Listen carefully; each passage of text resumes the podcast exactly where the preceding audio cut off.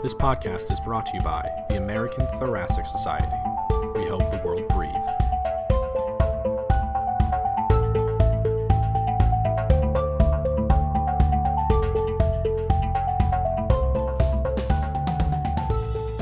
Hi, everyone.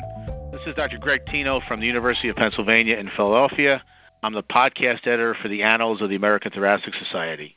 I'd like to welcome you to today's podcast, which will feature a discussion on patients' experiences with supplemental oxygen therapy and the frustration and barriers that they face. We're fortunate to be joined today by Susan Jacobs, who is the lead author of a publication entitled Patient Perceptions of the Adequacy of Supplemental Oxygen Therapy Results of the American Thoracic Society Nursing Assembly Oxygen Working Group Survey that was recently published in the Annals. Ms. Jacobs is a clinical research nurse manager in the Pulmonary and Critical Care Medicine Division and nurse coordinator at the Center for Advanced Lung Disease at the Stanford University Medical Center. Welcome, Ms. Jacobs, and thank you very much for participating in this podcast. Thank you very much for inviting me. I'm happy to be here. Great. So I must say that this is a topic that personally hits close to home for me. My my father actually had advanced interstitial lung disease with associated severe hypoxemia requiring supplemental oxygen. So it's interesting and a little bit disturbing to me that some of the challenges that he faced are the same 25 years later. Uh, so I look forward mm. to uh, an interesting discussion about this. Uh, to start off, I was wondering if you can give us some background on the use of supplemental oxygen in the U.S. in general, and what sort of the epidemiology um, uh, of of hypoxemia requiring supplemental oxygen. So what we know from estimates is that there are approximately uh, between one and 1.5 million oxygen users in the United States. Uh, it's estimated that about 70% of them are Medicare beneficiaries, and that the predominant population are COPD patients. And that's about the breakdown of data that we have available. So not an insignificant number of patients, actually higher than than I would have predicted. So up to 1.5 million people in this country. So uh, so what was the impetus for your study? How did you come to design the study survey, and and what was the driving force behind doing this? Well, personally, I, I my setting is uh, interstitial lung disease uh, and some other rare lung diseases in an outpatient setting. A lot of them pre-transplant, but sick patients. And for the last I would estimate three to five years, I've noticed just increasing um, obstacles to getting our patients home oxygen. Uh, on the clinician end, we are dealing with endless time increases in documentation, prescriptions, going back and forth, uh, having uh, additional requirements placed that we're unaware of, appealing denials, and then basically our patients not getting the right equipment, enough tanks. Um, they get different equipment than what we prescribed. And then from my patients, hearing that they're dealing with um, inadequate systems, systems they can't manage, don't work, no calls, can't get service in a timely manner, um, and certainly not getting adequate education. So I was the chair of the ATS Nursing Assembly Planning Committee in 2015, and my colleagues nationally uh, shared the same concerns. So as nurses taking care of these patients, we um, identified this as a priority and created an oxygen working group we had a multidisciplinary lunch meeting at ATS in 2016 with uh, a really cross section of, of um, stakeholders with additional input, and the agreement was there's a significant problem, but we had no data. There's a lot of anecdotal reports, but no data. So that was the purpose of having our oxygen work group go on to develop and complete this survey study. So, can you briefly describe your your study design, and then we'll talk a little bit about the survey itself before we get into some of the results and some of the things that you learned from the study. So, tell us about the study design and the instrument you used. So it was a a survey uh, format, descriptive report, voluntary self-report, you know, survey responses from adults living in the United States who were using oxygen for a variety of lung diseases. Uh, the content was developed from that meeting I mentioned with multidisciplinary input. Uh, patient foundations, the LAM Foundation, pulmonary hypertension, uh, pulmonary fibrosis, um, COPD Foundation, Alpha 1, patients, uh, AARC, Association of Respiratory Care, physicians and nurses. So I developed a draft. It went out to all of these stakeholders for input for content confirmation. And then it was piloted with patients, both online and, and in hard copy form, to make sure that the patients felt that we were addressing uh, key issues. We had a methodologist look at it for just the formatting of the survey. And in the end, uh, had an online 20 minute, 60 item survey uh, that was launched uh, in September 2017. Um, ATS converted our survey to SurveyMonkey format, and ATS placed it on their uh, Public Advisory Roundtable website, and we had it also distributed uh, to multiple patient and professional sites to encourage patients to sign up on that link and complete uh, the survey. And it was also approved by the Stanford uh, Institutional Review Board with a waiver of consent, so no, no identifiers were included. And it was online so, for about six weeks.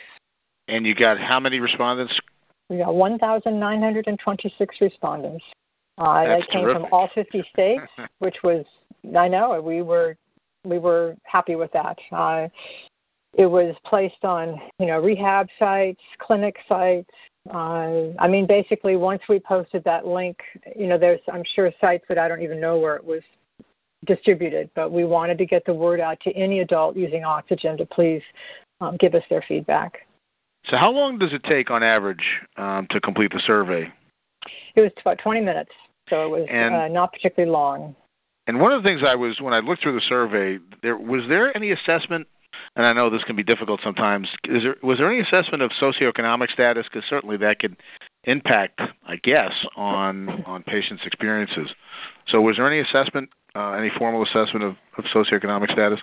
Uh, there was not, and this, uh, I would say, regrettably, there was not. This is something we did not ask income, education level, ethnicity, uh, which would have been important. And I, in retrospect, of course, those would have been important factors to include, but they were not included. So I think with that as a background, so please summarize for us the major findings of the study, and then we'll get into some of the details and some of the implications for the long term. Because I was, I thought that the findings uh, certainly reflected our experience at our institution and, and certainly around the country. And I think some of the findings were so interesting, and really I think can serve as a as a launching pad for you know a lot of initiatives to, to fix this or to address this in the long term. Mm-hmm. So let's start off with with some of your major findings, and then we'll get into some of the details. Okay, so I think the first thing is to describe the sample. Who were these people that responded?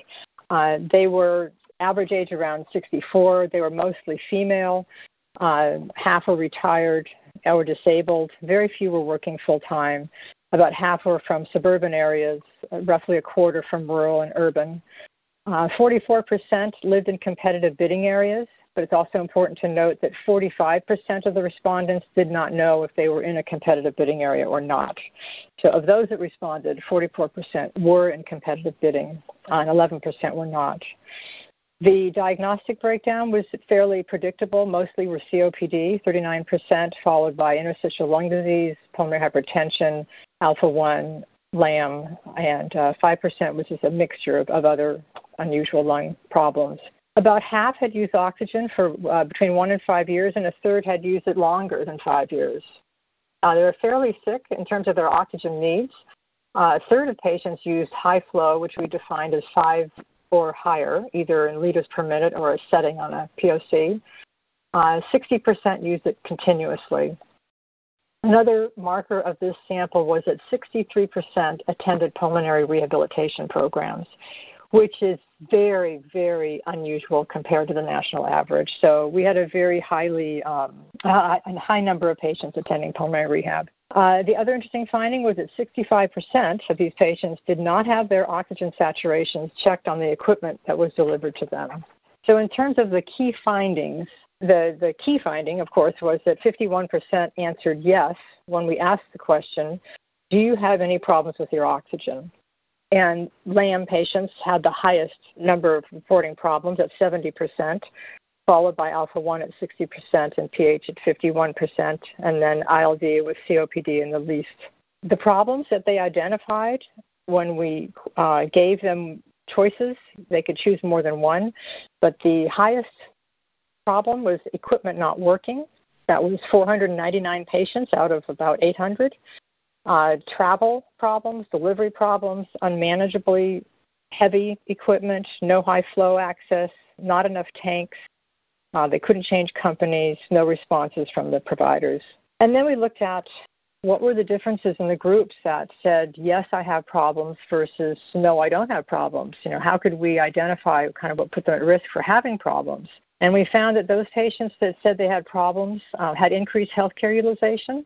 They were more likely to have had an ER or hospital admission in the past year. Uh, they were also more likely to live in a competitive bidding area. Uh, 55% of patients with problems lived in a competitive bidding area versus uh, 45%. Patients that had problems had used oxygen longer and, as expected, were high flow patients or continuous. So there was a significant uh, increase in problems for those patients that used high flow oxygen.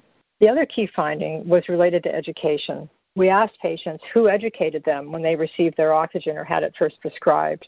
64% were educated by the delivery driver.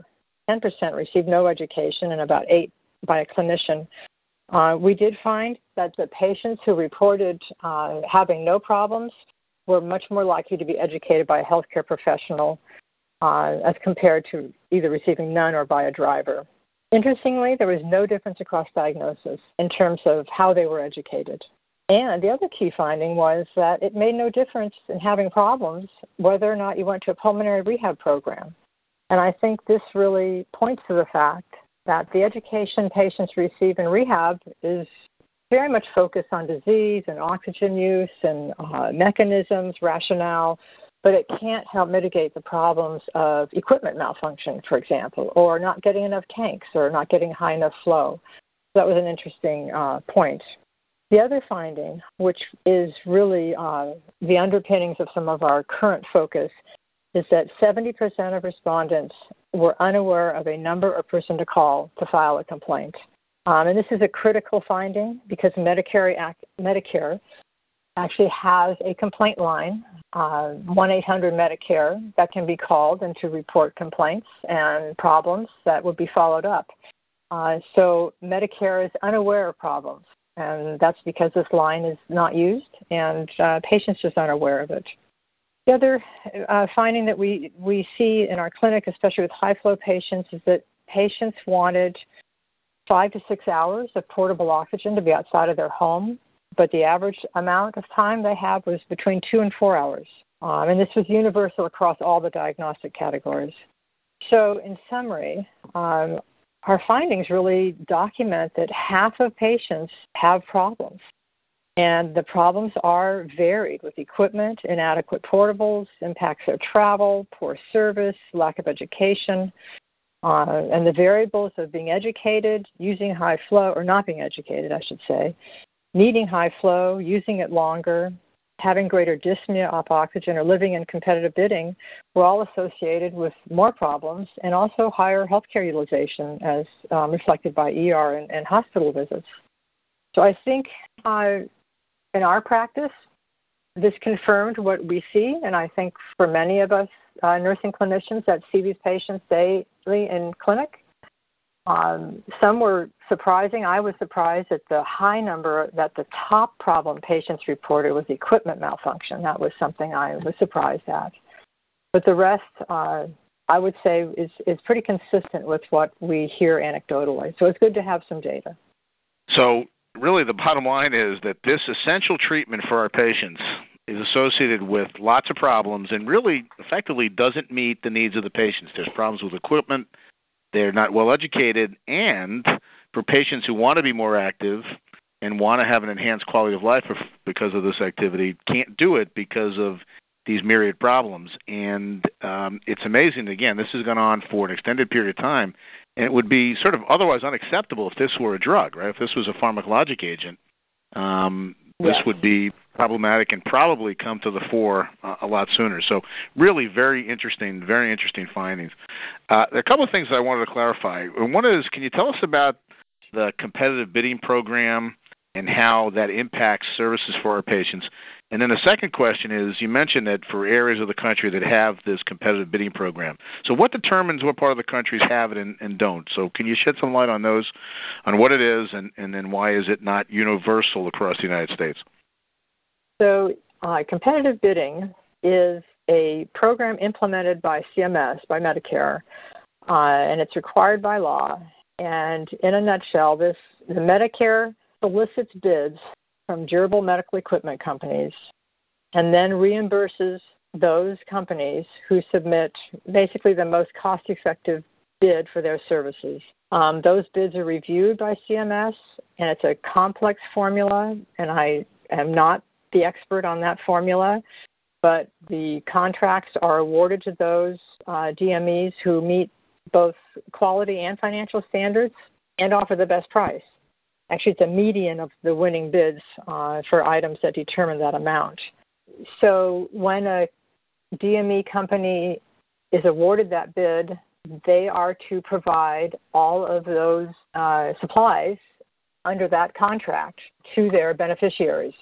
So this is now implemented across the nation. Um, about, as I mentioned, three quarters of patients of oxygen are are on Medicare, and I'm told that this reimbursement, these cuts, has been going on roughly since 2011, 2013. They routinely come up for bid. Uh, the last one was delayed a bit, which was good news to try and maintain the pricing. So the price per patient, uh, and again, this is just within my conversations with the DMEs that I work with, as well as uh, my colleagues.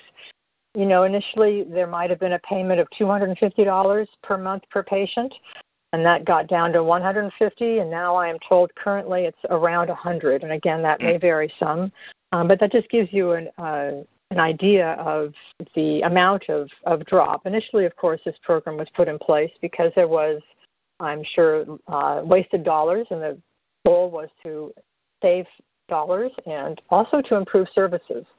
Uh, so the dollars are being saved. The services we think are impacted. Uh, one of the things I can touch on is liquid oxygen. Uh, DMEs are going towards what we call a non delivery model for our patients. They want to set the patient up, for example, with a home fill unit.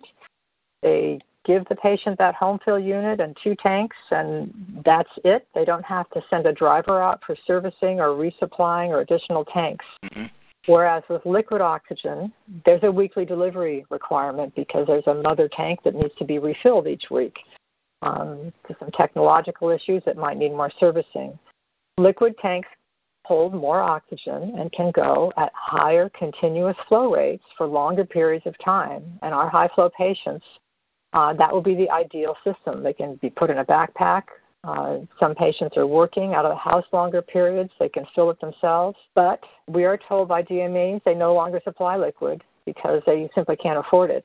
However, Medicare, you know, has a statute stating that if they are con- if they've contracted with them, they must supply these. So this is an issue that we are working actively with Medicare um, and all the foundations and advocacy groups to try and understand and again get more data.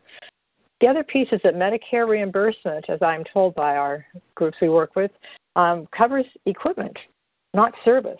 So they're not paying for drivers; they're paying for the equipment. The codes for the reimbursement codes are all equipment based that's another area that needs to be investigated. In terms of what parts of the country, I, I don't understand or I don't know. Um, it's been rolled out over the years. I, I can't tell you what pockets or areas um, are not under competitive bidding. So that's an area I'm sorry I can't really um, highlight, except to know that most of my colleagues nationwide are dealing with patients that are, in some areas, definitely under competitive bidding. So I'm not certain which areas are not under competitive bidding. It would also be very interesting to, interesting to look at how patients who are not in competitive bidding program areas how they fare relative to the CBP patients, whether they do better or may even do worse um, with with local programs. That would be that would also be very interesting to yeah. sort of identify. Uh, yeah. What we're seeing is that even those not under Medicare are subjected to the similar rates and, and constraints.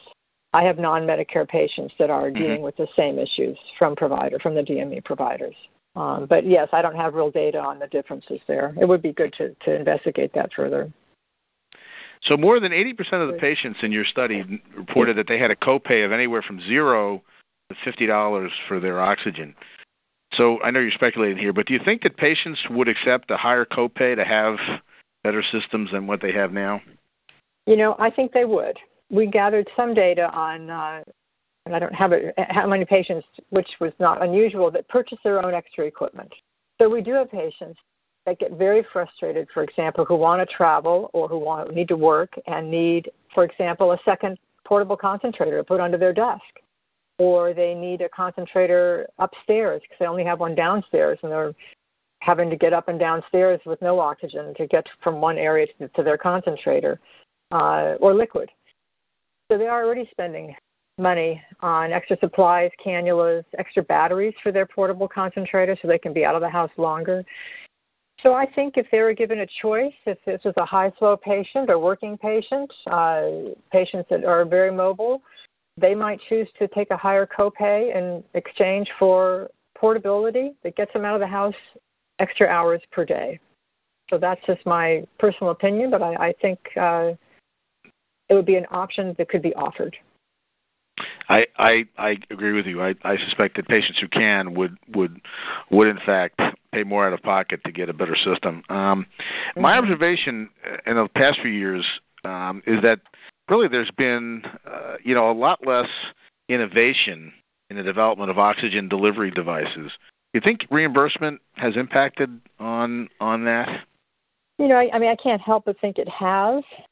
I'm not clear where those dollars would come from if there's leftover dollars from uh, DME companies that they're saving with uh, competitive bidding. Would those go into technology? I mean, I think they should go, of course, back to the patient. But in the big picture, um, I agree. There's been very little progress, for example, in portable oxygen concentrators uh, they pretty much max out at a continuous flow of three. I think perhaps maybe four. Um, somebody mentioned they thought there was one now that provided four, and it's really limited by the battery uh, mm-hmm. and the ability to get that room air um, pushed through those, uh, you know, extracting sieves and and and, and purify the oxygen.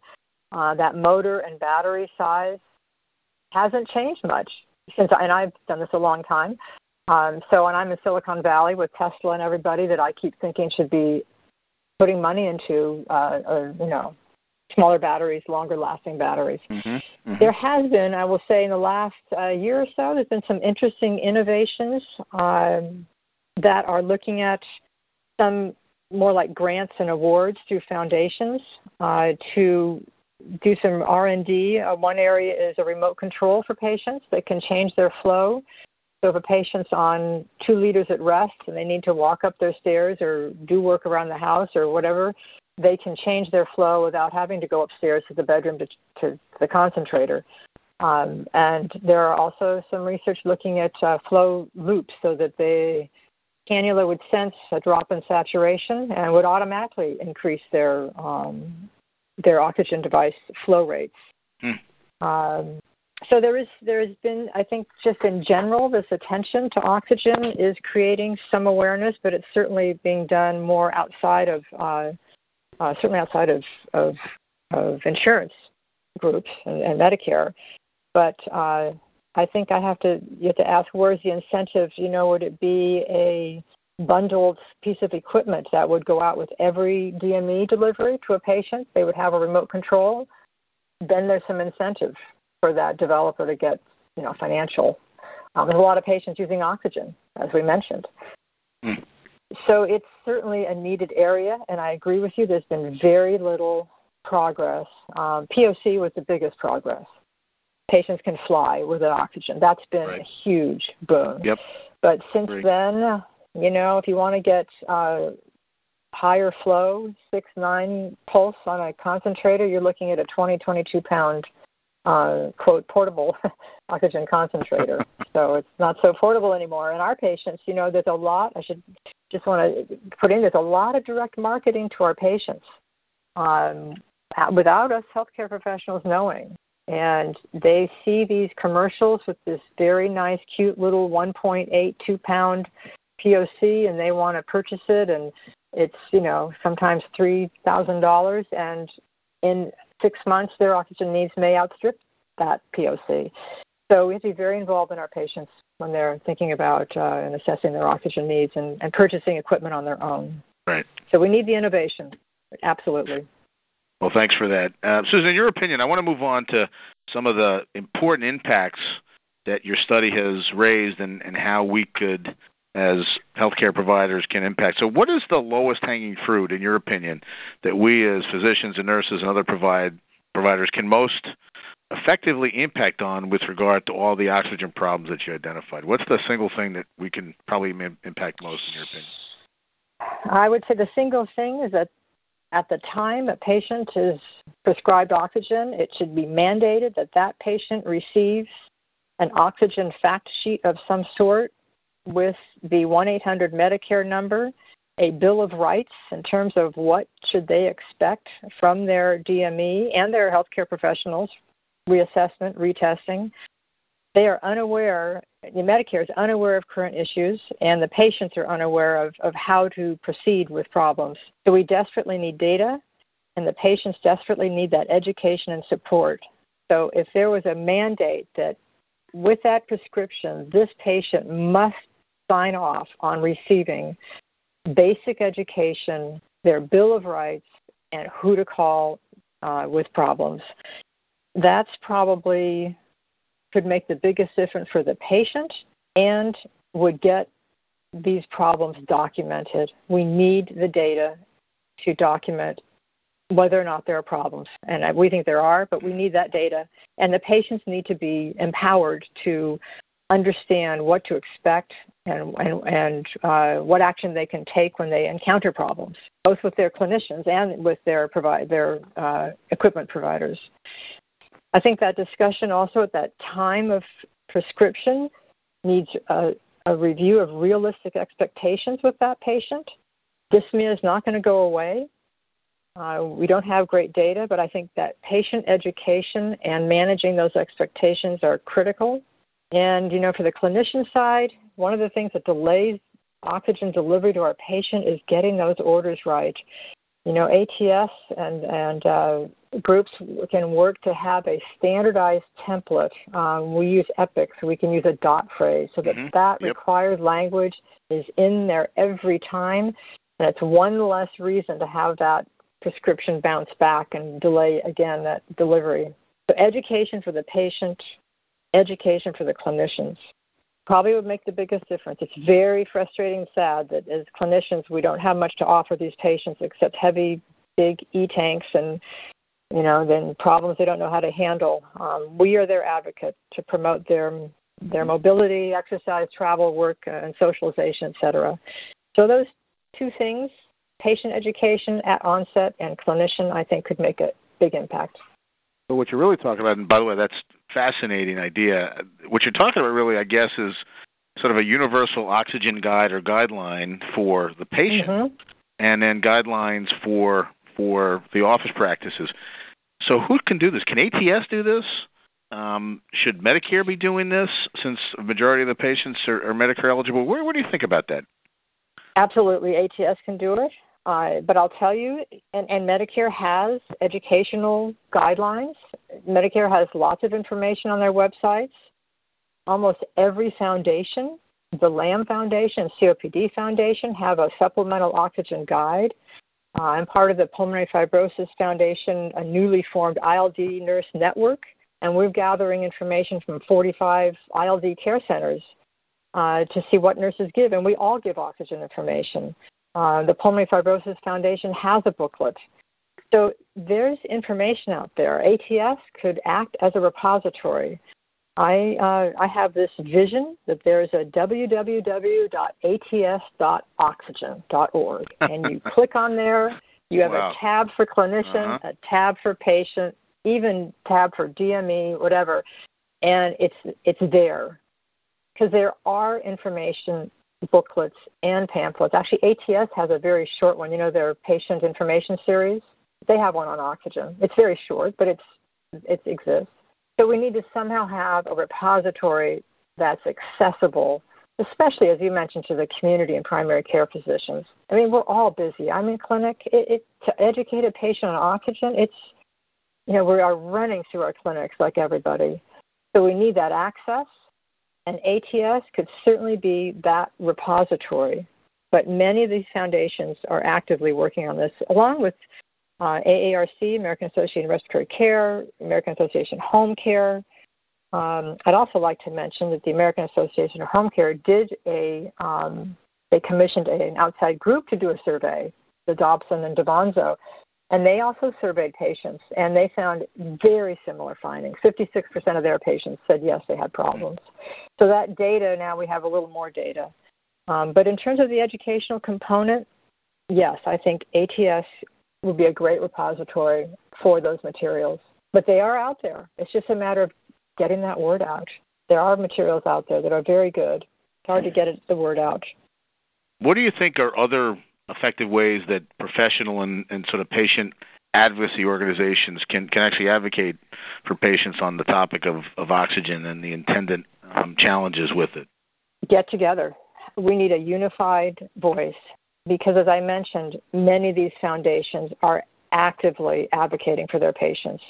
Um, all, all, those that I mentioned, LAM, pulmonary fibrosis, uh, PH, COPD, COPD Coalition, Alpha One. We need a unified voice.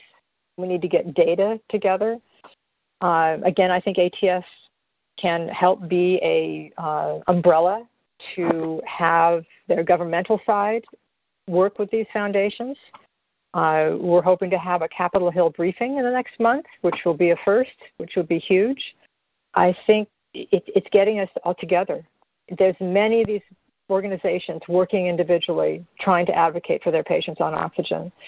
It has really hit a nerve. The, the timing is universally heard right now in terms of the, the problems. And I mean, there's a lot of data we don't have. For example, we need more data on benefits and long term. You know, we have some COPD, but we need to better hone in on which patients benefit the most from oxygen. We also need to hone in on which patients are getting oxygen and no longer need it and save our dollars there. Yep. You know, one of Absolutely. the impacts is that we, we don't have respiratory therapists in the home anymore. Our patients don't get tested, they don't get retested. So the whole area of discharged patients, we have unknown patients out in, on oxygen that don't need it, and dollars could be saved there and moved towards these high flow patients, for instance. Um, one study in Canada showed that 40% of their patients on oxygen no longer qualified. So I'm getting a little off track, but we need to bring all this information together and work uh, with a unified voice. And I do think that ATS could be that umbrella um, of bringing these these foundations and advocacy groups um, together. Are you uh, and your colleagues planning uh, any next steps uh, now that you've got some data? Yes. Well, it, first is to get this data out to our lobbyists, our governmental representatives, senators, representatives. We also, as I mentioned, we had uh, I co-chaired a oxygen workshop last May with uh, Dr. Dave Lederer on optimizing supplemental oxygen therapy. And we spent eight hours with 28 people in a room with no windows, and including Medicare and uh, DME national provider, the NIH, the FDA, patients, physicians, respiratory therapists, nurses, and came out with uh, recommendations for education, research, uh, everything, and that'll is in the middle of being prepared as a manuscript. So those recommendations will be formally published, uh, and I hope will also be referenced as documenting the need for change. Um, and part of that, because our CMS ombudsman was there. Uh, we now have been regularly communicating with, with CMS. And as a clinician, uh, educating them and them educating us, and that's huge. So that has to happen for them to understand what our patients are dealing with. And also, I'm hoping that Medicare can provide us some data and help us understand where the problems specifically lie. So that oxygen workshop, and then out of that, we do have recently funded another ATS uh, workshop for this coming May, which will be a clinical practice guideline for oxygen, which is the first time. And that will be co chaired by myself, Dr. Dave Lederer, and Dr. Anne Holland, and Dr. Jerry Krishnan. And that will look a little different direction, but really looking at evidence based data for how we prescribe oxygen. And, you know, all of this information, I think, just strengthens um, our voice but we need data and we need the education piece.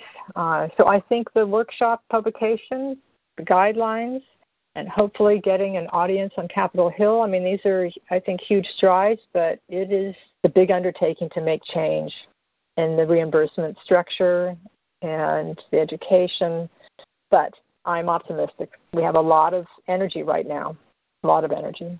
Well, uh, you know, I look forward to the publication of the guidelines and, and seeing the, your data and, and further data being disseminated across a wide range of uh, stakeholders. So this is uh, very important work, and I think the survey is really, again, I think brought some of these issues to the forefront. So I applaud you and, and your colleagues for, for taking this on. Uh, as we come to the last few minutes, just a couple of things. I, I, I'd like you to just, again, come back and give us a couple of two to three really important take home points that you want the clinicians who tune into the podcast take away from this? And then any other last thoughts you have on this topic, uh, um, I'd love to hear.